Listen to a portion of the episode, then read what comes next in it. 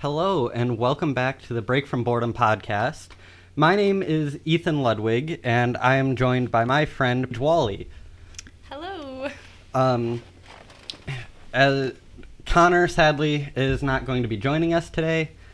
Um, he got called away to do other things with his family, but it's Thanksgiving week, so that that's fine. Um, I do also um, want to remind everyone that uh, if you are joining us on Mixlr, you can uh, comment live and uh, you can also contact us at break from boredom podcast at gmail.com send in questions comments whatever. Uh, same with uh, a facebook group and page also called break from boredom podcast. So uh, the reason i wanted to have a Paige here today is because it is diabetes awareness month and i i haven't really been talking a lot about it but Paige is one of my friends who's type 1 diabetic. That I am. And um, I'd like to have you just talk a bit about some some experiences with it and um, good things that uh, people can donate to, that that sort of thing. Oh, well, I've been diabetic, type 1 diabetic, for seven years now. I was diagnosed when I was 10 years old. Um, like you said, there's good, there's tons of great uh, foundations to donate to. There's always a need for it because, as of right now, there is no cure for type 1 diabetes. Um, we just live by taking insulin through uh, syringes, through pumps, um, whatever we can find and what works best for us. Um, one foundation I know of that's very good is the Juvenile Diabetes Research Foundation. It's one of the biggest ones out there. Um, they're a really, really great foundation. They do a lot for, you know, diabetics for research, everything like that. Um, yeah, as a diabetic, I don't have, you know, I most people are diagnosed at a really, really young age. So I guess I was fortunate in a way to be diagnosed when I was 10 years old. Um, I got a lot of my life um, just being able to eat whatever I want, I guess, and not have to worry about injecting myself when I do so. But now I live, you know, with needles all the time, ev- all, every day, all the time, um, which it's great to uh, spook people with when you prick your finger and don't even flinch. But you know, it's it's difficult, but you get used to it. Honestly, is all I can really say. Um, so technically, uh, diabetes is a disability, but it doesn't really affect what you can do most all of the time. Right, yeah, it is considered a disability because it does affect your life really greatly. But the only time I really have to, you know, stop what I'm doing and pay my full attention to it is if my blood sugar is out of whack, namely when my blood sugar is low. Say, I do cross country, so if my blood sugar drops while I'm in the middle of a run, I have to stop what I'm doing and treat it before I continue my run, or else I'm gonna pass out. So that's just the biggest thing. And, you know, sometimes there's accommodations that I need, such as I have my constant glucose monitor through my phone. So, in a lot of my classes, I have to let my teachers or professors know hey, I'm going to have to have my phone in class. It might go off while we're, you're teaching. I apologize, but it's kind of helping me live. Um, I kind of need it. Um, but that's really about it, you know? And um, I've also done a fair amount of research uh, about uh, like prices of things Oh, for like uh, our speech and debate class. Right, right. and um, just the sheer price of Oh, God, a single ridiculous. vial of insulin is absolutely insane. It's uh, over three hundred dollars. Yeah, I think it's getting close to 400 about now, is what last thing I heard. and in Canada, it's ten percent of that Mm-hmm. Yep. for the same exact vial, Exactly. same exact insulin. the way they make it, uh, what's in it has not changed since it was invented, and somehow the price has gone from about forty dollars or less to four hundred dollars since it was invented and started being manufactured. and it it's just been in the past 10 20 years Right. that the prices have skyrocketed Exactly. Yeah. It it's difficult. It I I'm fortunate enough to well, obviously still be on my parents' um, insurance, which is fortunately very good. Um, so I don't really have to worry about that, but I've read countless heartbreaking stories about people having to or feeling the need to, I guess, wa- actually water down their insulin, and that can cause some huge problems. Um, my endocrinologist, uh, the doctor I go to for my diabetes, has talked to me a lot about it. Um, at a lot of the clinics where they practice endocrinology, um, they have help available, you know, all the help they can give, but it's hard. It really is hard when it's that expensive to get it for other people or get it for yourself. and then there's also the pumps Exactly. and cgms and uh, speaking of which like i hear news of like new models all the time um, uh, but i don't know like the different ins and outs of them like uh, why you'd want one over the other Yeah, well, personally, I have the Omnipod. I pump. Um, as of as far as I know, it's the only tubeless pump out there, so I don't have to worry about detaching when I shower, when I swim, anything like that, because it's 100% waterproof, or at least the part on my body is. I've learned that the part that actually communicates to my pump is not so waterproof, as I learned at cross country camp and had to buy a new one. Owie. um, as for my constant glucose monitor, I've only had that for about six months, I want to say. Um, I've got the Dexcom G6. Um, it's really good because it's self calibrating. Um, I'm only having a little trouble with it just now, actually, with it being a little off. Um, they suggest you calibrate as much as you feel necessary, or, you know, whenever you feel high and it's not telling you you're high, or when you're feeling low and it's not telling you you're low, or, you know, vice versa. Um, but it's pretty good. I've only gotten, you know, pros from it. Um, my uh, A1C actually went down two points into, I think, about a 6.6, which my doctor recently told me is the best she's ever seen a teenager at. All because of my constant glucose monitor, all because of how well it's calibrated, all of that. It's just a great model. Um, I've only had problems um, a couple times about a month ago with the actual sensor.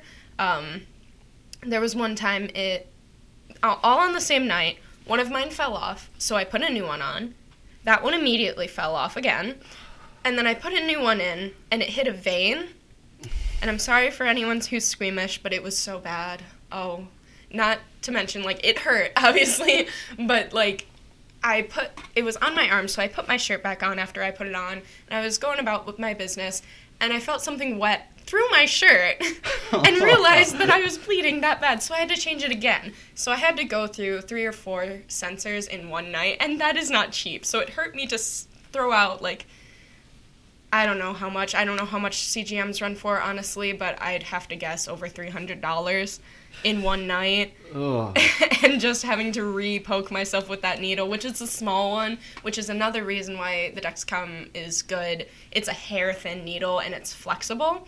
Um, so if you bump yourself in it, you know, it's not a big deal. You're not gonna, you know, rip it out of you super easy. It's not gonna move around and you're not gonna feel it. Um, that's why I like it at least. But I mean, that's uh, uh, sounds like a good thing. Um, and for people that don't know, um, like what diabetes is, it like it targets your pancreas, Mhm. and it's an autoimmune disease, which in turn makes you more susceptible to all other Oh yeah. uh, diseases and like um uh, like the flu and right. Yeah. all all sorts of things going around. It makes it a lot easier you to be affected by it. Right, which is exactly why I tell all of my friends all the time to get their flu vaccinations. If they don't, I know for a fact I'm gonna get it. yeah, and it it's just a lot of extra things to think about. exactly, yeah. And diabetes left, um, you know, untreated, not treated well enough, you can lose your limbs, lose your sight, you can lose a lot of things. So it's really important to take really good care of yourself when you're diabetic. Um, and it really sucks that you know I have to deal with that my whole life and have to consciously think, okay, I need to stay healthy because if I don't, it's going to affect my future drastically. It sucks, but I guess it's kind of better for me in the long run because at least I'm thinking, hey, I need to be healthy, and I know I'm healthy because I'm seeing a doctor constantly. Um, I'm always making sure everything's in check, you know, I'm healthy, I'm making sure I'm exercising, all that kind of stuff, just to make sure um, my future self will thank me. yeah. Um, can you actually switch to the other mic? There's something going on with that one. Sure. I'm not not sure. Um, so, uh, there's actually a, a new group on SVSU's campus uh, for uh, diabetes, either people who have it or know somebody who does have it, and uh, they can go there, talk to people, and learn more about it as well. Which um, I haven't heard much about this group other than just on the uh, potty postings that they do. That that's how they were talking about it, but. Yeah, that sounds pretty great. Um, honestly, just going to a really small high school because I go to Hemlock. It's you know there's hundred people in my grade tops. Um, I only know that are in high school right now. I only know three other type one diabetics. Um, so it's you know it's a tight knit community right around there. We all know each other. We all give each other tips. Um, I was just talking to one of my diabetic friends because a, a, little while ago, he was trying out a new pump that had a CGM in the system with it. Um, I found out it's not so great, so that helped me to know that I shouldn't go on that system. And it's really helpful to talk to other diabetics about that kind of stuff. So I think it's great that they've got that group because it can be really helpful and it can save you a lot of money from trying something out if you already know it doesn't work. Um, I know my dad is in a Facebook group for my Dexcom just to see little tips and tricks and all that kind of stuff and that's helped us so much. That that's really good. Mm-hmm. Um, uh, I'm I'm not really sure what else to talk about diabetes other than um, what does like what does it do to your A1C and what is the A1C because I've been explained it a couple times but I still am not really sure. If I'm being entirely honest with you, I don't think I could even explain it properly. I just know it needs to be within a certain range. Um, I'm pretty sure it has something to do with, you know, how often you're high, how often you're low, how often you're at a good blood sugar.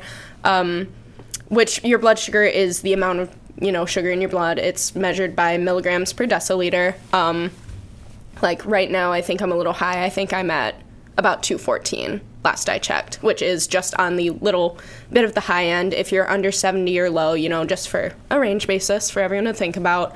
Um, you want to be, I think, for teenagers, or at least around my age and girls, it's somewhere between five and seven. So I'm at the pretty good range of being 6.6 right now. Um, before I was eight or nine, you know, before my CGM which wasn't good. Um, it was affecting my health a little. We were just worried about future health problems, so that's why we turned to getting a CGM and, you know, just whatever will help. Um, uh, your A1C is basically just like the general measuring factor of like how.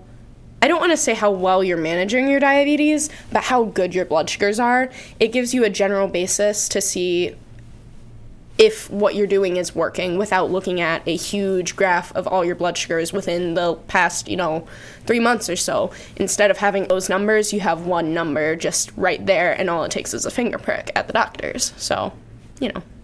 Yeah, that. Yeah, that's why I really wouldn't have like known much about it. yeah. I mean, like, um, but like before you had like your uh, phone connected and uh, did you still have a CGM because like with having to prick your finger and take your blood sugar manually uh, what what uh, new thing did you get that made it so you don't have to like manually check your blood sugar all the time yeah so before so I've always just had the CGM that connects right to my phone. I've been lucky enough to have that. It's really neat. Um, before I had that, I just had to prick my fingers at every meal, um, every time I felt a little off, and before and after exercise, although I was not the best at that. um, my biggest problem was my, I was waking up uh, high and we didn't know if it was because I was dropping low in the middle of night and that my liver was releasing sugar to kind of jack that back up. We thought that might be the problem. So for a while there, I was having to wake up every hour in the middle of the night to check my blood sugar just to see what it is. Um, so that sucked. and that's a lot of finger poking, you know? Um, like I said, it's not that bad. You get used to it, but it's just a lot. You get calluses, you know. You, sometimes you get that one poke that just won't quit bleeding. Um, but it just sucked overall. And my endocrinologist said, hey, that's stupid. Why don't you look into this? This will make your life 10 times easier if the insurance will cover it. I suggest it greatly. So we said, okay, good idea. You're very smart. I trust you. we got the insurance to cover it over months and months and months of fighting for it. And tons of notes from my doctor and tons of different prescriptions that the insurance company would allow. Um, and I got that, and I just want putting it on for the first time and just getting that needle in me, just like and seeing my blood sugar on my phone for the first time ever. It was insane. It was the best feeling ever. I cannot. Oh, I cannot even describe it. It just felt so good. I can't. I can't imagine going back to finger pit or finger pokes without it. Um, or going back to that and living life without my CGM. It would just be kind of hard. just because now I'm used to being like, oh, I feel kind of funny. Yep, I'm low. Okay, cool. and fixing it, you know. Um, also, when you're low, if you feel low, you have to poke your finger, you, you know, drink a juice box or whatever, you wait 15 minutes, and then you poke your finger again. You have to, when you're doing the pricks, you have to check almost constantly. And it's just a pain in the butt.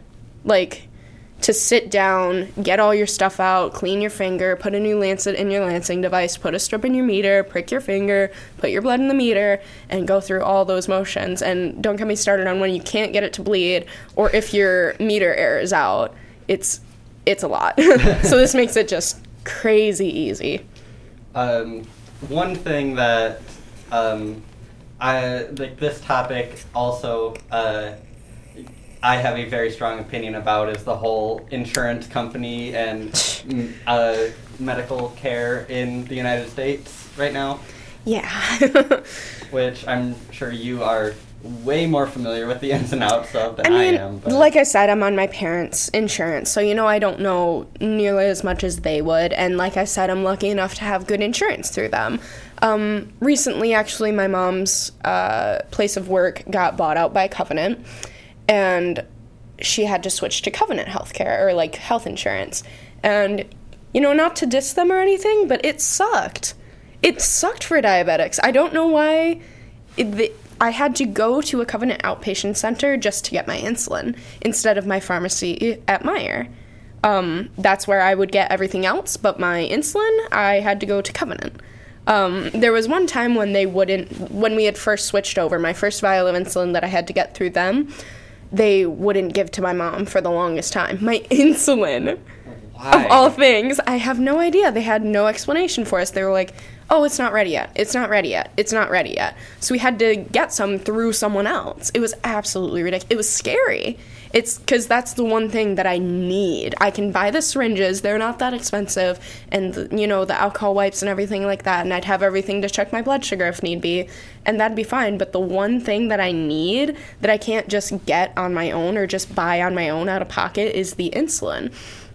And that's the biggest thing, and, ins- and insurance companies are so unwilling sometimes to give it to you. And I get it, you can't, you know, in a way insurance companies are a business. And i understand that that you know they're making an investment in you and they have to you know get their money's worth too.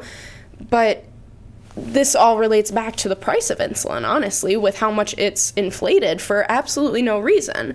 Um, I was researching some stuff for a paper a little while ago, and I was looking into how there's only three big companies for insulin. There's it, Novolog, Uh, Novolog, Humalog, and one other. I honestly don't know the last one. I was on Humalog and I recently switched to Novolog because it's like maybe ten dollars cheaper at most. And my insurance company said, "Hey, you're doing this." I said, "It's the same thing. I don't care," because it is the same exact thing. yeah. All three of them are nearly the same formula with a different name plastered on the vial.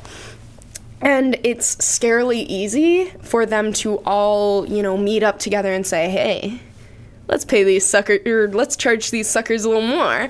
Or, you know, for them to get in this charging battle where th- one person wants more money, the other person wants more money, and they all kind of slowly raise their prices. Um, it's really scary that our diabetics' lives are kind of in the hands of those insulin companies, and then as an extension of that, in insurance companies' hands. and they've been avoiding like it, this like the process of manufacturing insulin going to like um, like the public and keeping it in uh, copyright by just making slight adjustments Exactly. in how they make it Yeah, in the long run, those adjustments don't affect anything. They don't make it any different. It's ridiculous. They're just kind of not really scamming us, but just playing us just the right way so that we have to pay more and they can keep it like keep it so that they can charge what they want. Yeah, and there have been. Um, I don't remember how long ago this was, if it was a year or two or three, but there was a large group of people that um, brought their kids' ashes who had died Oh, because wow. they didn't get the insulin that they Yeah. needed because they were either rationing or couldn't afford it. And Exactly. it, they brought that to one of these companies and they did not care. And it was a large group of people that brought their kids' ashes. And I can't imagine that kind of heartbreak over having your own child die because you could not afford a, a medication for them. And I know there's there's tons of other, you know, illnesses and you know, diseases out there that have the same problem. And it's just insulin has been around for such a long time and we honestly know so much about diabetes that you'd think this wouldn't be a problem anymore. Like I said there's no cure, but we know a lot about it. Yeah. And it's like if you can get the insulin and all of the equipment you need, you can live with it. Right. Not like if you have this equipment, it will still just kill you out of nowhere. Right. It's you can manage it and you can monitor it. Um, it's all about you know, like you said, affording everything and having the equipment necessary. And it's you know, it's nice that you can get, like I said, the syringes. You can. It's easy to buy those out of pocket, and the alcohol wipes. Um, the biggest problem would be the insulin and then the test strips. You know, you only have to buy a meter once. You only have to buy a lancing device once. Uh, syringes are pretty cheap. Lan- lancets are pretty cheap. The biggest thing is, for some reason, my insurance company has a big problem about giving me test strips. You know, obviously that's not a big problem anymore for me.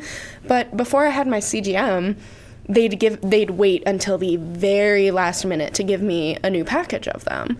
That and insulin, I don't know why they're so um, Stingy? yeah. I have no idea what it is. You know, I don't know enough, quite enough about insurance companies, especially not to explain the test strips. I don't know the out of pocket price of test strips. I know I- insulin is obviously very expensive, but I have no idea for test strips, and I don't know why, you know, these are the necessities for us. Yeah. And they're so expensive and they're so hard to get. Yeah. Um, also, um, going back to like the price of insulin, how many vials of insulin do you use a month? Is it one or two? Yeah, I'd say probably about three. I'd go with. You know, I'm on the higher end of taking insulin because you know, between the ages of say 12 and 20, you're probably at your highest um, basal rates of insulin you're getting all day. Because there's also like the changing hormones. Exactly. that jacks your blood sugars up. So you need more insulin to counteract that. And so that's the time when you need the most insulin. Like my uh, for the Omnipod, you can put up to just a little over 200 units in it. I max it out, and I keep that on for three days. So I use, you know, 200 units every three days. Um, so I go through those vials, you know, relatively quick. So, like, on average, if like average person say two vials Yeah. of insulin, close to four hundred dollars per vial, Mhm. hundred dollars a month, which uh, that being ninety six Yep. dollar ninety six uh, hundred dollars a year Yeah. for just insulin hmm My- For a lifetime, and you're paying that your lifetime. and that price just keeps going higher. Exactly. It's ridiculous. I uh, oh, it puts me into a mood sometimes if you catch me at the right mood and you get me talking about the price of insulin, I don't stop ever. yeah and like i'm not even diabetic and i also get very heated about Oh, yeah. this topic Which is good. I mean, like, it should be something that a More lot more people, people- know about and yeah. are angry about. It should be a topic that's talked about more. and because this is diabetes awareness month Mm-hmm. i haven't heard much of anything about it I honestly, I this sounds horrible, but I did not know it was Diabetes Awareness Month until you told me that that's why one of the reasons why you wanted me to come in.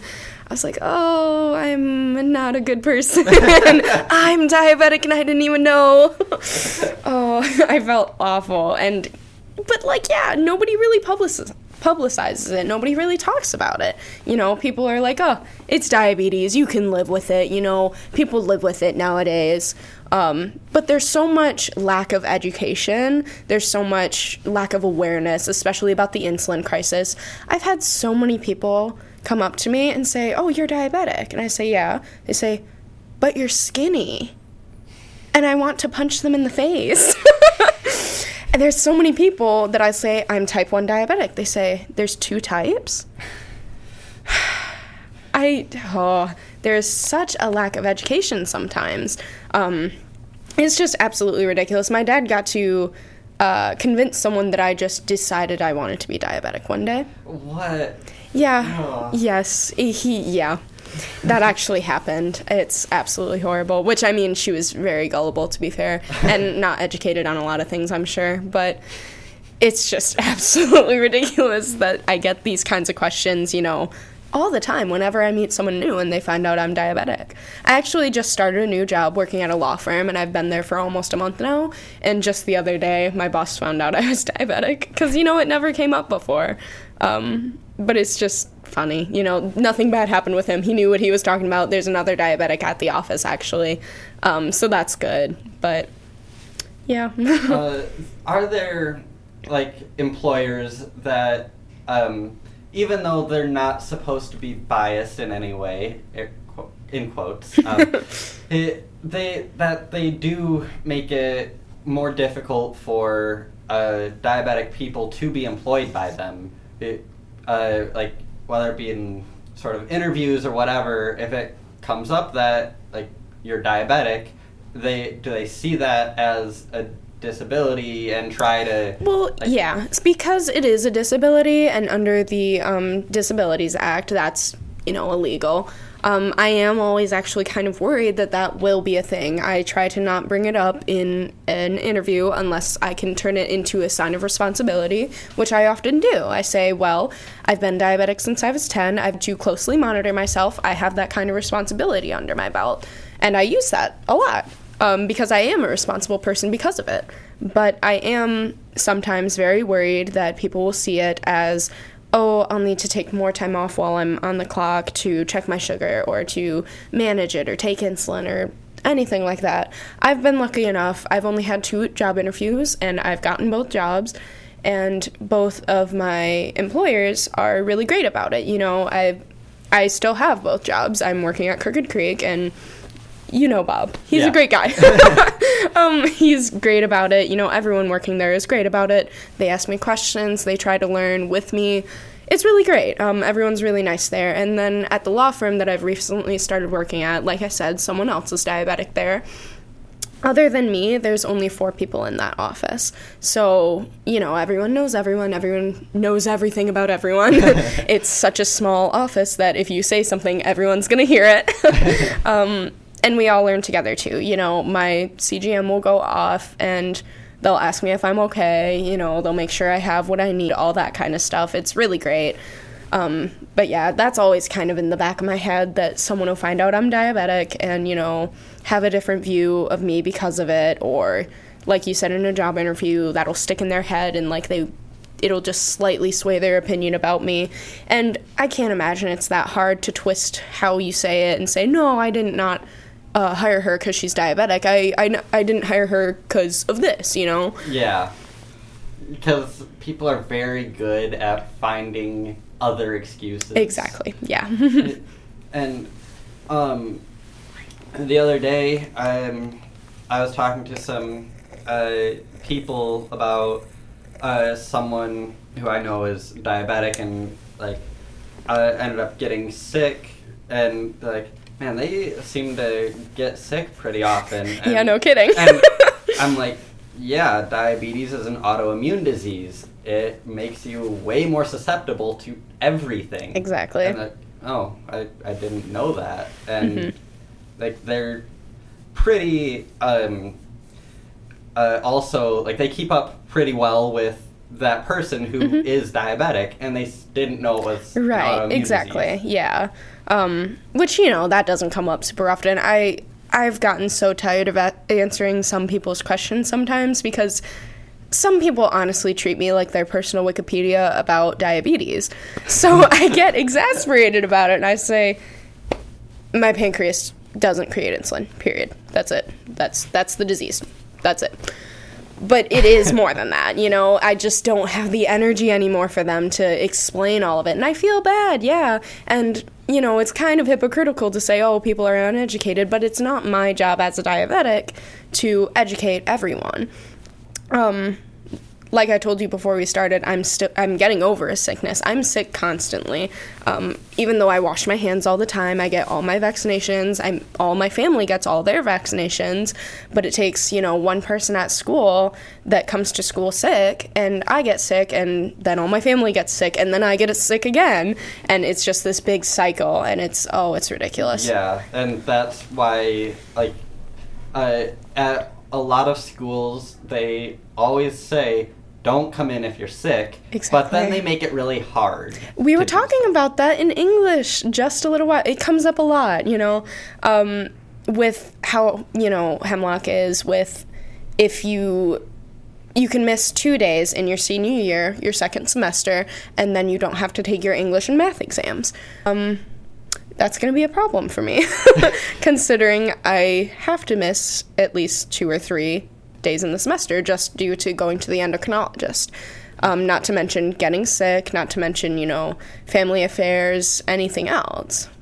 Yeah, and you'd think that at least medical reasons that like these are planned appointments that you can't really move around school. Which I already said I was going to throw a fit if our principal does not allow that for me because there was there's one of the other diabetics at our school was in that class as well and I looked at her I was like we can go to him and we can make we can throw a big old fit.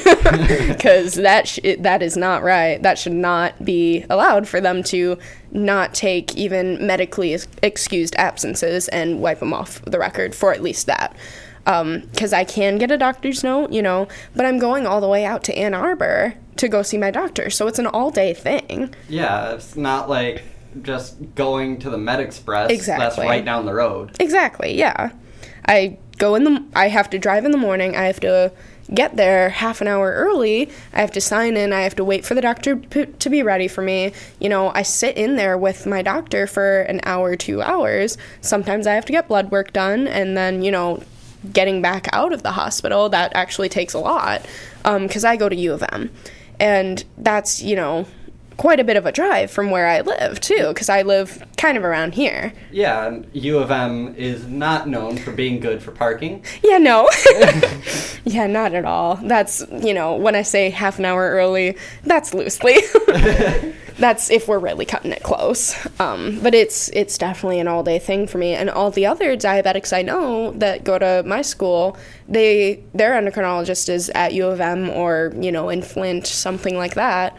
So for everyone, it's kind of an all day thing. You know, it's it's kind of a big deal too because you only see them uh, every three months or four months. I can't remember off the top of my head.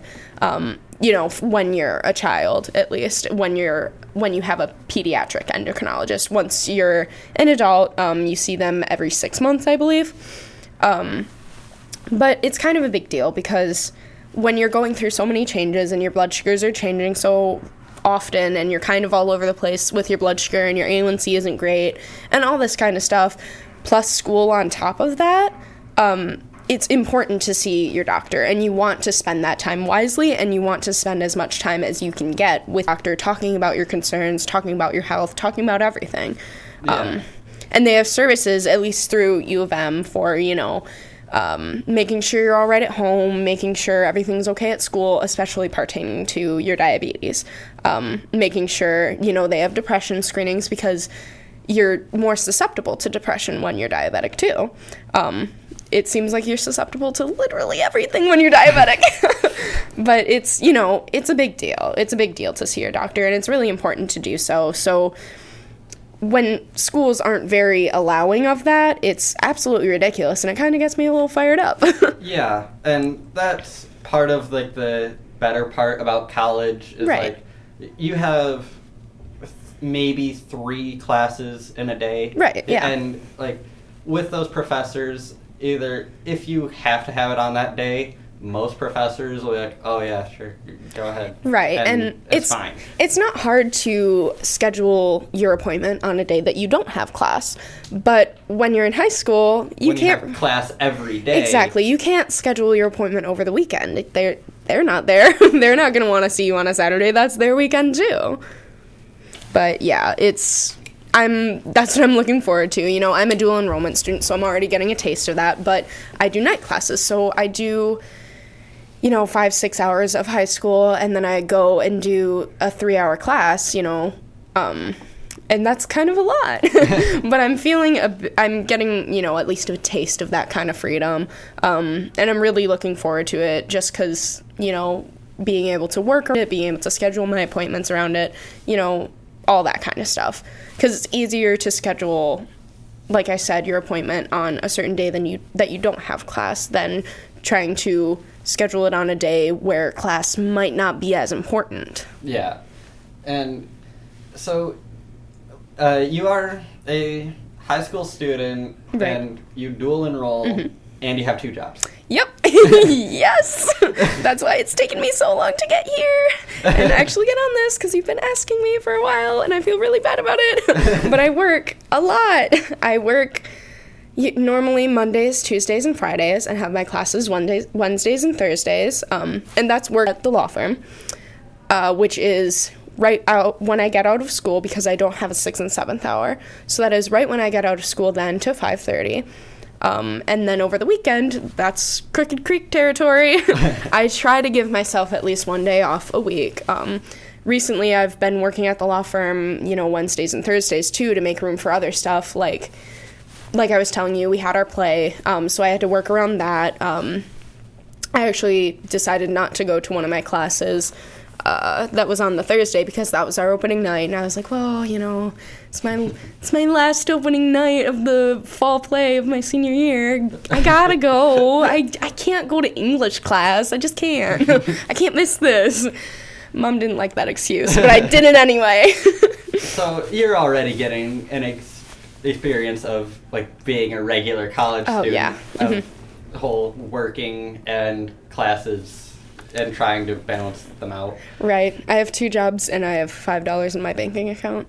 It's great. So yeah, you're you'll be at least pretty well adjusted. Yeah. when you get to college. yes, that's what I keep telling myself. At least is this this is all just preparing me. I just got to get through it. It's just preparing me.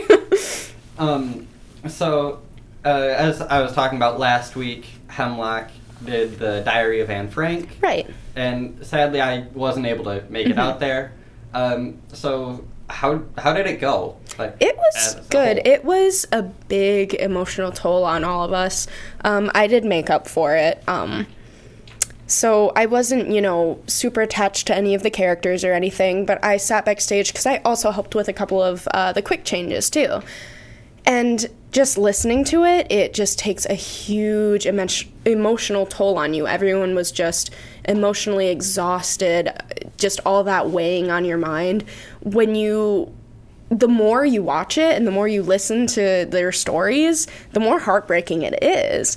Um, and there was a monologue at the end by Mr. Frank uh, talking about, you know, how all of his family died, you know, the last time he saw them, um, him figuring out how they died, all of that kind of stuff.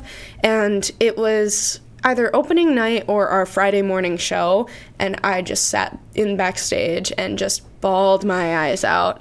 I think it was it was either Friday afternoon or Saturday that um, our stage manager and then one of the other actors in the show they were both backstage and they were just crying so hard. And i sat there rubbing my friend's back for you know the 10 minutes before she had to go back on stage and just watching herself tr- watching her trying to collect herself before she had to go back on stage.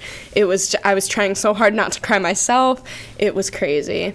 Um, it was really great because like we we were telling this story to the audience. You know we were passing on the story. We were passing on the education of what happened you know how heartbreaking it is how important it is that we don't repeat this and all that. Um unfortunately we we did have a friday morning show when one grade from the high school and one grade from the middle school came to watch. Um, it was very heartbreaking that the middle school was more mature than the high school Yes, it was. Oh, I went back to class afterwards and I was riled up because we were all backstage crying, just bawling our eyes out, and we hear some of the audience laughing. Our director took down names, you know, because that's absolutely not okay. And it was one of Gerard's classes, and you know she's not going to stand for that. yeah. Um, but yeah, it was ridiculous, and just to because we want to respect their stories. We want to do that play in a respectful manner to bring light to their stories, to bring light to what happened, bring light to how heartbreaking it is, and all that. Um, and I think our cast did a very, very good job at that. Um, it was wonderful. One of the nights I went out to the tech booth instead so that I could actually watch it, and it was just wonderful. They did a very good job. Um, you forgot you know what was going to happen next at a moment. Uh, there was a scene where you know they all thought they were going to leave the annex where they thought they were going to you know be free go back to the outside world and you know then the nazis come in and the tension in the theater is just insane. It's absolute you can feel it in the air that everyone's spirits just drop because our actors did such a good job building the audience up that you forgot that that's how the story ended. Forgot that it's not a happy ending you know? It's not a you know easy to watch play but it's a good one. It's really it really is. They did an amazing job at it. That's really good to hear that like they were able to put on such a good performance Mhm. of the show. Because I I didn't know what to sort of expect from right yeah me it- too It's because of the nature of the show and how how many like young faces there are in the yeah. program. hmm Yeah, it. I was very happy with the casting when I saw it posted up. You know, even though I wasn't in it, I I had high hopes for the cast, and they did not disappoint at all. They stepped into those roles, they took on the responsibility, and they just ran with it. They did great. They were respectful. They were, um, you know, mature about it. Um, the whole cast was really, you know, all of the backstage, all of the makeup crew, all of the costume crew, everyone, the tech, everyone realized, okay, this isn't what we're used to, but we're gonna do the best we can and we're gonna be respectful. We get a break from that though, because we're going on to Seussical next. so that'll be 180. Yes, exactly. we'll get a bit of a breather and a you know a break from being emotionally exhausted and just having to be serious. You know, um, which there was a little, you know, com- comedic relief in Anne Frank, but you know, not enough. You know, I mean, the right amount for such a serious play, but having it be such a serious play, people aren't used to that at our school. Um, Yeah. It's not what is expected from our program. I think uh, 12 Angry Jurors started people to be a bit more open to like serious Right, nature yeah. of shows because that one um, I didn't get to do or I didn't do anything in that show but going and seeing it was it was incredible. It was a good one, yeah. I was backstage for that one. Um, you know, we've done plays and musicals in the past that were, you know, fun and easygoing, but they had, you know, serious topics, you know. Whenever I listen back and or look back and listen to a chorus line, you know, it's a fun it's a fun musical, but when you you know actually listen to the lyrics and Some of it is super depressing. it is. It's heavy, you know, the fact that I didn't realize that back then, but it just has this nostalgia to it now, which I Yeah. love, you know, having that my freshman year and now listening to it again in my senior year. I cry like a baby cuz it it's you know, theater is a great way to take on topics like that in a fun way. Um I think, you know, when we did Almost Maine, that did a good job too. When I we was were Mm-hmm. gonna bring that up as well. when we were talking about you know relationships and you know heartbreak and um, new love and all these kinds of things in such a fun easygoing way you know it was whimsical you know it was kind of this magical world where anything can happen And but it had the seriousness then to it there's those two two or three scenes that just make you cry. Oh, yeah. 'Cause they're Oh, yeah. so heartbreaking. Oh yeah Uh, I- people would come up to me after it and about parker and i scene uh, where I had to go from, you know, being the meanest person ever to absolutely melting and being, you know, the sweetest girl, just like a roller coaster of emotions and like mood changes. And they'd come up to me and be, I didn't know you could be so mean. Remind me not to get on your bad side. I was like, hey, it's just a character. She was mad. Leave her alone.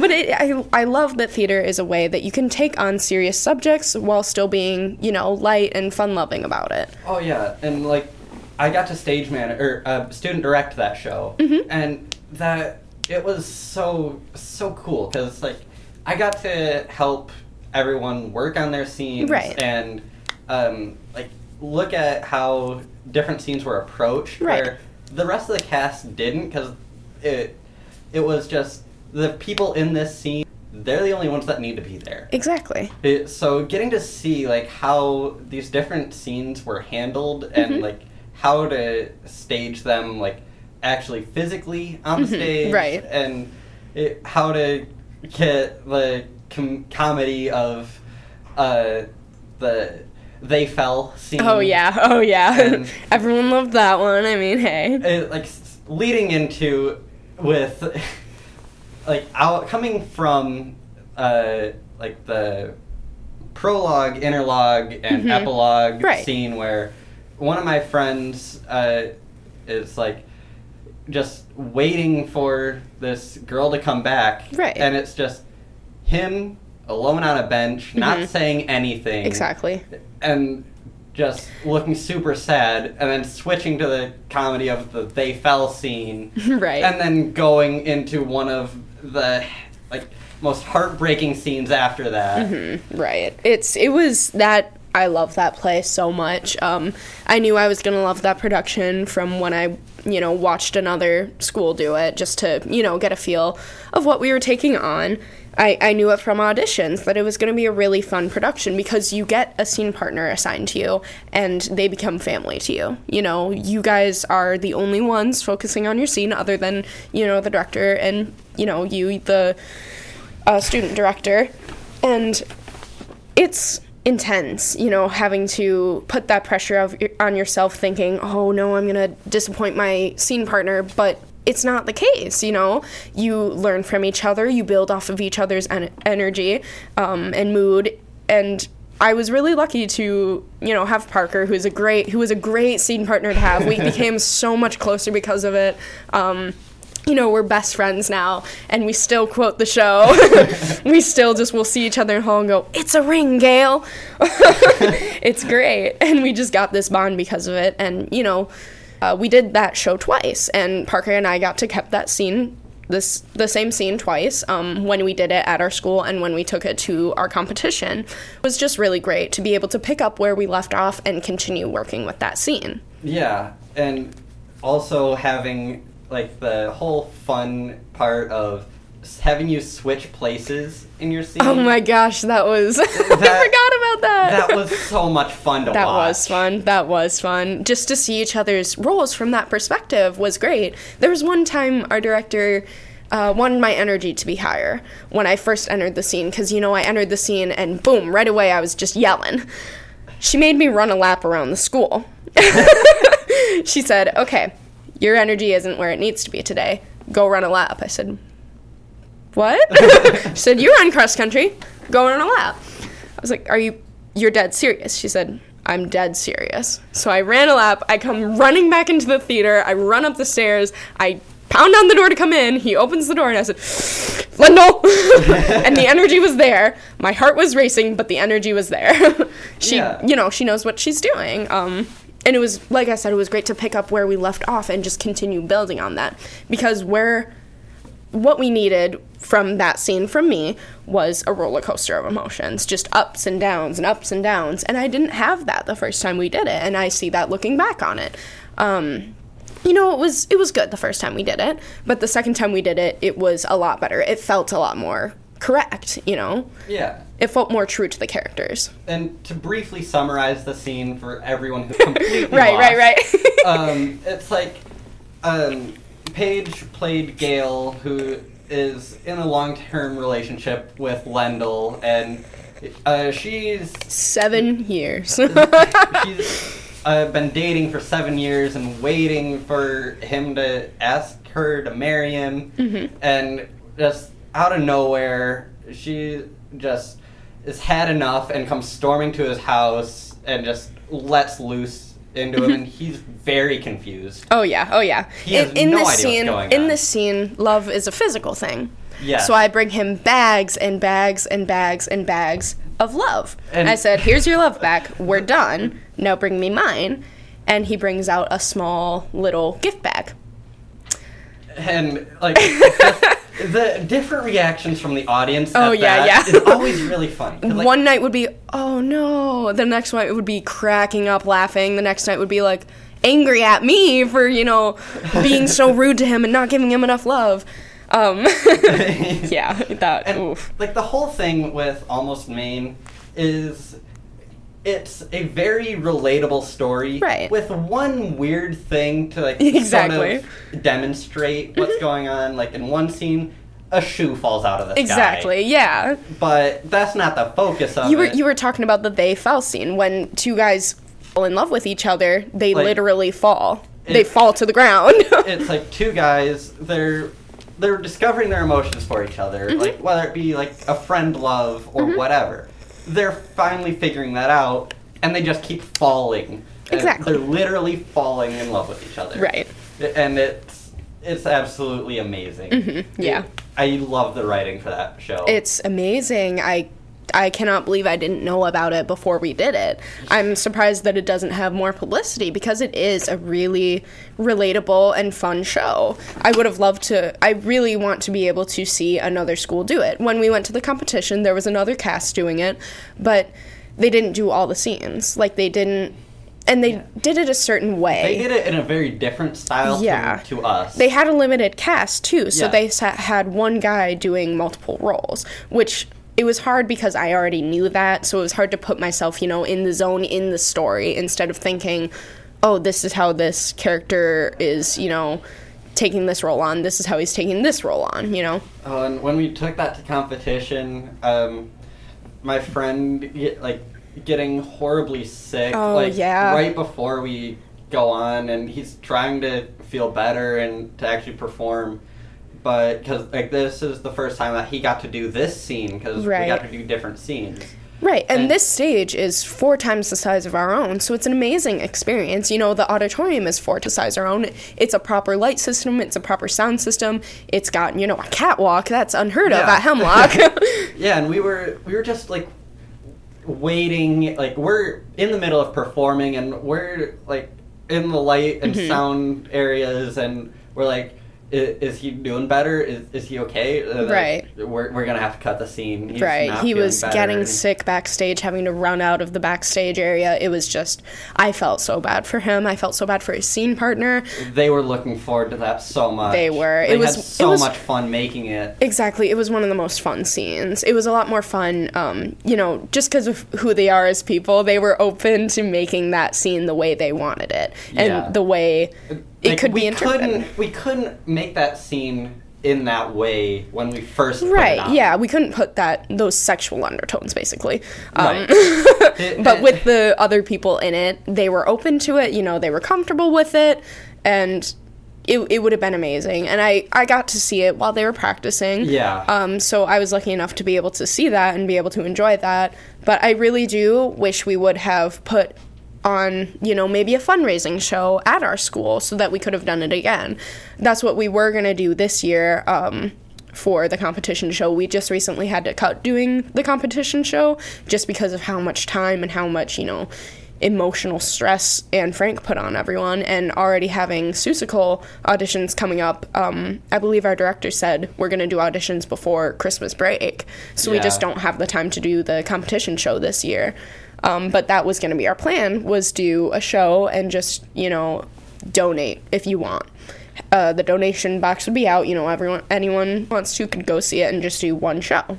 Yeah, and like I'd seen the Instagram feed a couple days ago, and um the Hemlock Theater Department saying that there were going to be two more shows, which is really strange because there's always just been two shows the whole year, and that saying that there's going to be a third one this year. Right. We were gonna do our place, which is a lot like Almost Maine, you know, um, in that it's one uh, location but tons of different stories. Um, our place is located on a dock, whereas Almost Maine is located in A almost very Maine. rural Yep, part of Maine. part of. Maine that's not actually a, a real place. We're just almost. because they're almost a city.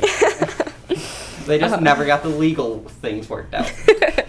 but we thought it would be, uh, you know, a fun thing to do a new show for uh, the competition, especially because I don't think we would have been able to bring in Frank to the competition just because of the amount of quick changes. The fact that we had actual food on the stage, you know, that just would have been a lot of work to bring it to the competition, and it would have been a lot of, of adjusting to put it on a big, to translate it onto a big stage like that that we aren't used to.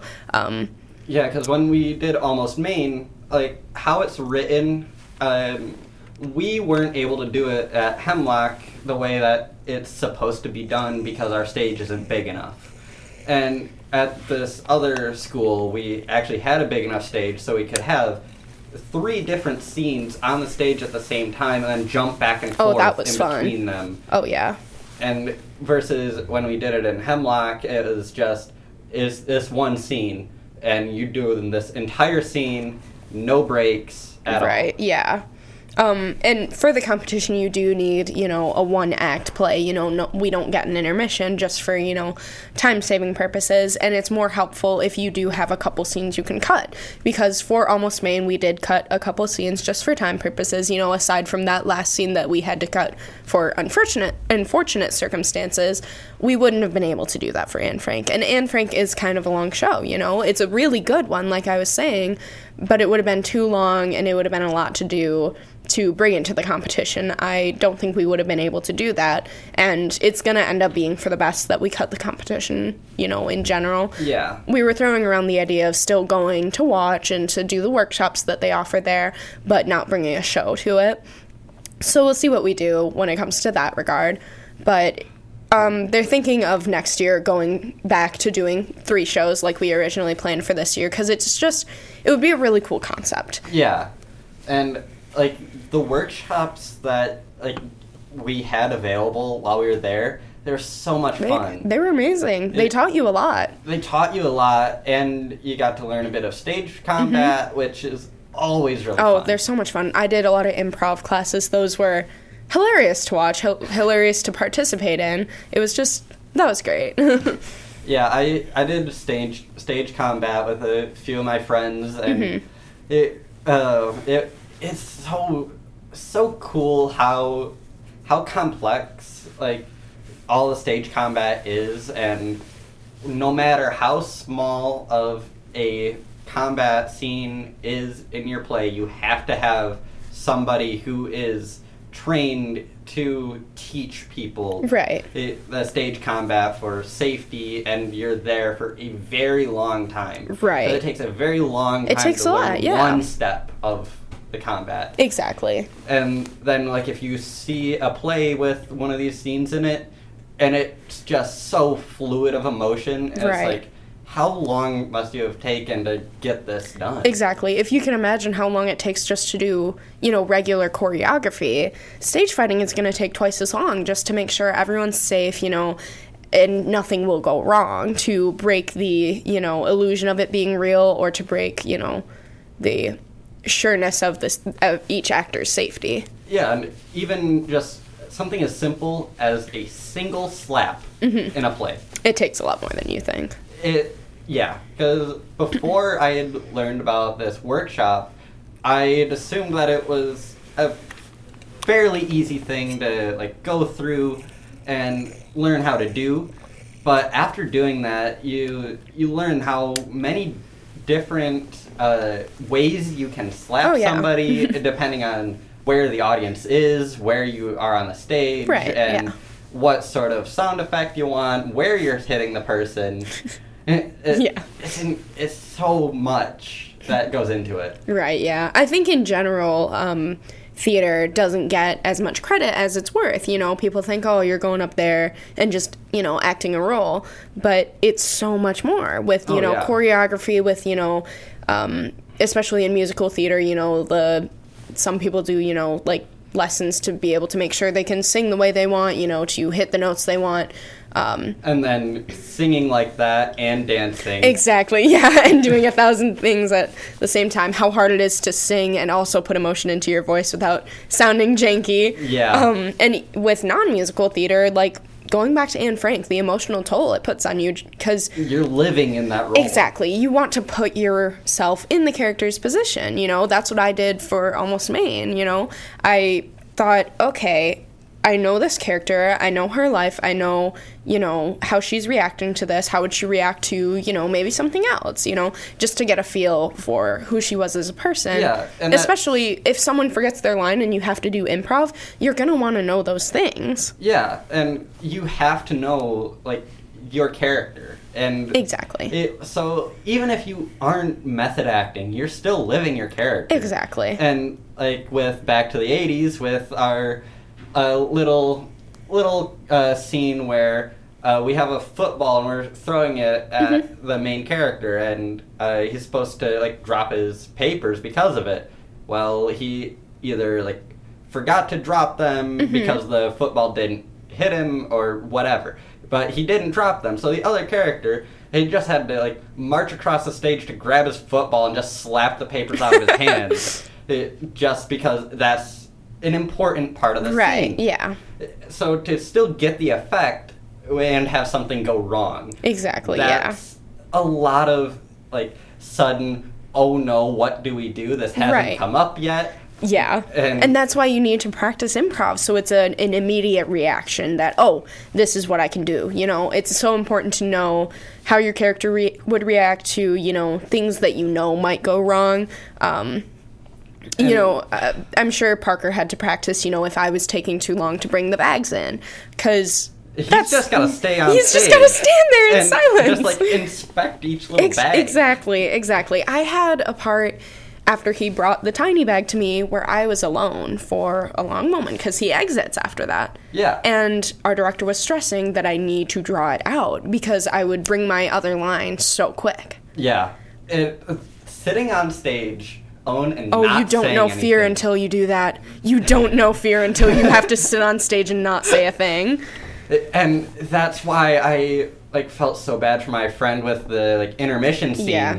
because that's his entire That's scene. hard. That's hard. Like we're bringing out a bench on stage and him It's entirely his body language. Winter outfit with a snowball, Right. is, like the only prop he has He's like, I've, I've he's just got the snowball. all he's got is you know his body language what way he can look you know what he can the prop he can look at and just gauging the audience reaction and like and trying to give a cue to the light people to actually put Right. the lights out. yeah And like because he can draw that out as long as he wants, as long as until he gives the cue. right So it's entirely up to him Mm-hmm. how long this silence is going. Exactly. But then there's that, you know, inner struggle of, oh, has it been long enough? Oh, has it been too long? Is this getting awkward? Has it not set into the audience yet? You kind of have to, you know, kind of gauge the audience reaction and see, okay, how are they responding to this? Yeah, so like there was one one day where um, I think we, for some reason, they made it an extra long. I I think I remember that, yeah. Like the audience just after a while They started laughing. start They started laughing, yeah. 'cause, Like it changed the mood. It did, yeah. Yeah. And I think it was a good break from, you know, what they had been doing. You know, it was a it was a new look at it, you know. It was getting awkward and he was pushing the awkwardness because I mean that scene, you know, got a little awkward and that was kind of part of the point of it. Yeah, and like I got to direct that scene and like the whole Right. uh, three bits that Mm-hmm. of this story. I got to direct those on my own, which was scary in itself. Right. And but trying to get him to actually draw this silence Right, yeah. as long as we needed to difficult. It is, yeah, exactly. It, I do my scene over and over, and my director would say, "Nope, that that silence needs to be longer," and I'd just die a little inside because I I already felt awkward. Because I mean, you know, you're practicing without an audience there. Yeah. You don't know how they're going to react. You don't know what exactly is going to be long enough because you're not getting a reaction. Um, I had a few, you know, quiet lines, but I was talking to myself, you know, Yeah. and that's hard. Just, I was trying to use body language. I was trying to use, you know, my movements and the blocking for the scene to, you know, portray certain emotions. Um, and like my small little lines didn't really do much for me. It felt like I was just sitting in silence, and I had to just feel it out and say, okay, I think that's when it'll get awkward. I'll just stop. but it's strange because, like that scene, I got to chose, in essence, when I stopped being silent and when I continued on the scene and continued on the plot. Yeah, and like uh, with my friend, I like what we ended up doing to try to help draw him out was we made him go into his character's mind and like think about exactly what his character is thinking about Exactly. that caused this situation, why he's here alone, why he's still sitting here and not like following the girl, Right. And while he, why he's still waiting here, and trying to get that to come across in his face and like his where he looks, and trying to get him to show he's thinking about these things, Right. And getting it on his face. And honestly, that's a good way to do it is to have honestly just nonverbal lines that you just think in your head of the character's own thoughts. That's what I kind of did a bit in my scene was I had a thought process. I'd think lines in essence, um, just nonverbal things to kind of think this is what they would be thinking at this moment. This is, you know, how they would be reacting and all of that. One of the biggest things that our director uh, told everyone was like, if you like go out of where you're at and what you're currently doing, and you think about what you're gonna have for dinner later, you can see it on their face. Hmm Oh, for sure. And that that is one of the biggest like take homes for me from that play Mhm. is like keeping the actor in the scene. Right, yeah. That was a big thing. And that was, um, you know, our director's first actual play, you know, non musical play that she uh, really did because 12 Angry Jurors, you know, was student casted um, and slightly student directed in the beginning there. Um, Transitioning directors. Right, yeah, that was fun. um, and then we transitioned to Back to the 80s, which was a very musical musical, you know? Yeah. Um, it's a nostalgia trip. oh, yeah, oh, yeah. That's all it is. Right. And, you know, it was a great show, but it didn't have a lot of, you know, character depth, really. Right. So going then into Almost Maine that has, you know, backstories, that has, you know, a lot of emotion put into it, it was great for us to learn how to do that. It was great to learn how to kind of create a backstory for your character, at least fill in the puzzle pieces that aren't told on paper, that aren't told through your lines. Yeah, and like one of my favorite things for like switching roles in Mm-hmm. that whole time was with Caitlin and Isaiah because Oh, God. uh, Oh. Caitlin couldn't find the right energy for her character. Mm-hmm. that was such a cute scene, though. And then like uh, when we had them switch and Isaiah did that scene as Mm-hmm. that role, it um Completely different. it- it- and like Caitlin seeing that and she just went like, "Oh my god, I have so much to learn." Oh, God. I love them. Yes, that was such a good scene. That was one of the sadder scenes for sure. That was one of the heartbreaking Isaiah scenes. did it good. He did that role justice. He of did very much so because it's this Mm-hmm. just a heartbroken like- man and a woman trying to come back to him, but it's too late at that point. and like you have to have somebody who is either really short or really thin and Mm-hmm. tall to show that they've lost a, You know. a big part of themselves Right. They call it they lost hope, so they physically lost their hope. Yes. Isaiah is a short.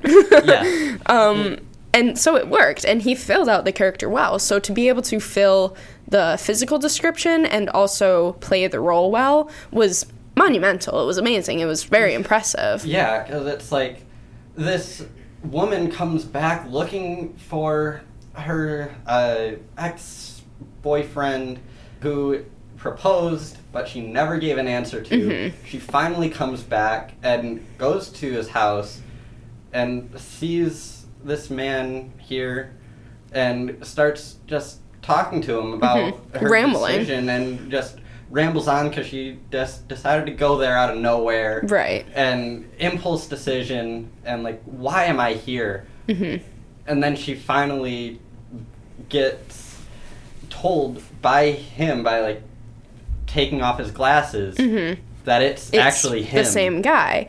but he's changed so much because he held so much hope for her coming back Exactly.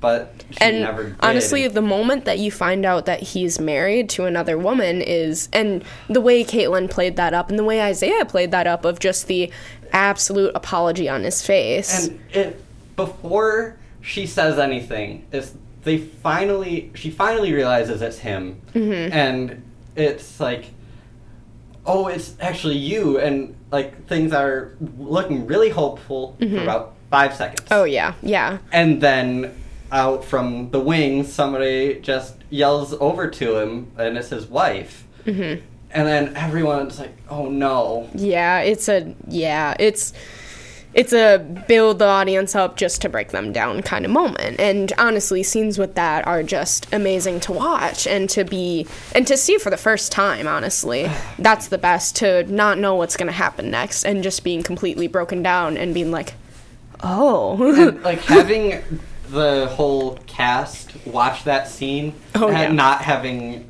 uh, read it or like actually seen right it Right, because we practiced separately yeah like they had no idea what was coming so it's always like or i think the first time that Mm-hmm. they saw it there were like three people that like started crying oh yeah because they didn't know that was coming and it it just broke everyone's heart Oh yeah.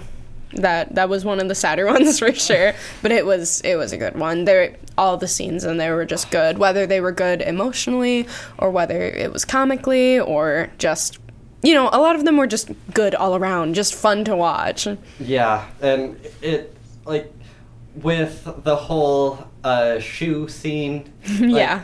The whole time, it's a married couple. They're going through problems, Mm-hmm. Right. And they're finally facing them with each other, Right. And telling each other, and the whole time, you know that they're trying to make it work, Mm-hmm. but they can't Right. and things just keep going out of control and they're trying to take the frustrations out on finding the shoe Mm-hmm. and trying to alleviate some of the tension by having the wife walk out with a boot and an ice skate Right. it, and trying to alleviate some of the tension that way just so it isn't as brutal of a scene as it is because But it is honestly when you when you think about the dialogue said in that scene, it's real. You know that show, it's, It's- real life. it's, a real show Uh, exactly there's something that everybody has been through in that show right. and You know whether it may not be literally, you know, like a shoe falling from the sky, but emotionally, everyone can relate to at least one scene in that show. and then there's like steve who can't feel pain and then Yeah. finally feels pain for the first time Right. and is excited. and they're they're just fun scenes. That's an amazing show. It deserves so much more recognition for just the beautiful writing it has. And uh, we've been talking about that for a lot longer than I thought we would. uh, uh, we have to wrap up here shortly, but first we, we always do pup dates. Oh. Our ongoing segment, we uh, just talk about our pets and some new thing that's going on. oh, I love that. so, um, do you want to talk about your pets first? Sure. Well, I technically only have one dog. His name's Thor. He is a chocolate lab Doberman mix. He's my best boy. Um, my uncle lives with us, and he. I guess we also have a bearded dragon too. His name is Beardo. He is a handsome man. He is very round. Um, he will lick anything he sees. And then my uncle's dog also uh, is at our house quite a lot. His name is Tyson. He's a pit bull boxer mix. Um, he will also lick anything he sees. He is the biggest sweetheart you'll ever meet, and the biggest reason why I hate the stigma against pit bulls because Yeah. he will snuggle with you. He will let you dress him up. He loves to be tucked in. Handsome boys. I just, I they were both at home when I just left, and they love to uh, fight with each other. But Tyson is so much, you know, like stronger than Thor that he, he ends up scaring Thor and he'll just, you know, cower away like the little baby he is. I love them. Well, um, sadly, my my pup date's a little on the sadder side because, like, okay, no, my cousins were at my house and they are young and very loud. yeah. And one of my dogs, uh, Mocha, she's the one in the middle. She gets terrified Oh. and super anxious, so she wants to hide. Yeah. And so she was hiding under the table, and Jack, the old man, he wanted to go under the table to look for food scraps because there are Mhm. people sitting there. And um, then Mocha got very defensive of her under Yeah. the table because it's her space Right. and she's very scared. So she uh, goes after Jack a little bit, and we don't hear it at first because of how loud my cousins Yeah. are. And when we finally hear it, we pull them apart, and um, Mocha just runs away as quickly as she Hmm. can. And uh, Jack was like bleeding on on his nose and uh, had a, a tooth ripped out. Oh. And uh, we we told our cousins, like my mom, she told them that this is because of them and how loud they are. Right. And if they are that loud again in our house, that they're either going outside or going home Mhm. because this is not acceptable. Right, yeah. Because you, you can't blame Mocha for that. You know, she was scared. Yeah, and And I know she she's a sweet girl. I love her. she is such a sweet little girl. Um, she would never do that just to be mean, you know, unless she was very scared. and she's a very anxious dog. Right.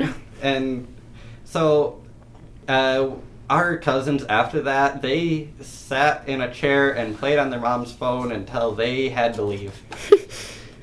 Well, that'll work. but, um, yeah, I think that about does it. Um, I just want to say again, uh, if you are having any questions or comments, uh, if you're on Mixlr, you can send them in live. Um, if you're listening to this later on Apple Podcasts or SoundCloud, um, you can send us a message on our Facebook group and page at Break from Boredom Podcast. as well as send us an email at breakfromboredompodcast at gmail.com. Uh, thank you so much for listening, and thank you, Paige, for coming in and talking to me about diabetes and uh, theater. right. Um, so, anyways, uh, that'll do it for this one. And uh, I do have a song to pull up. Um, it is um, Eleanor Rigby, um, Eleanor Rigby by the Beatles. And um, talk to you next time. Bye.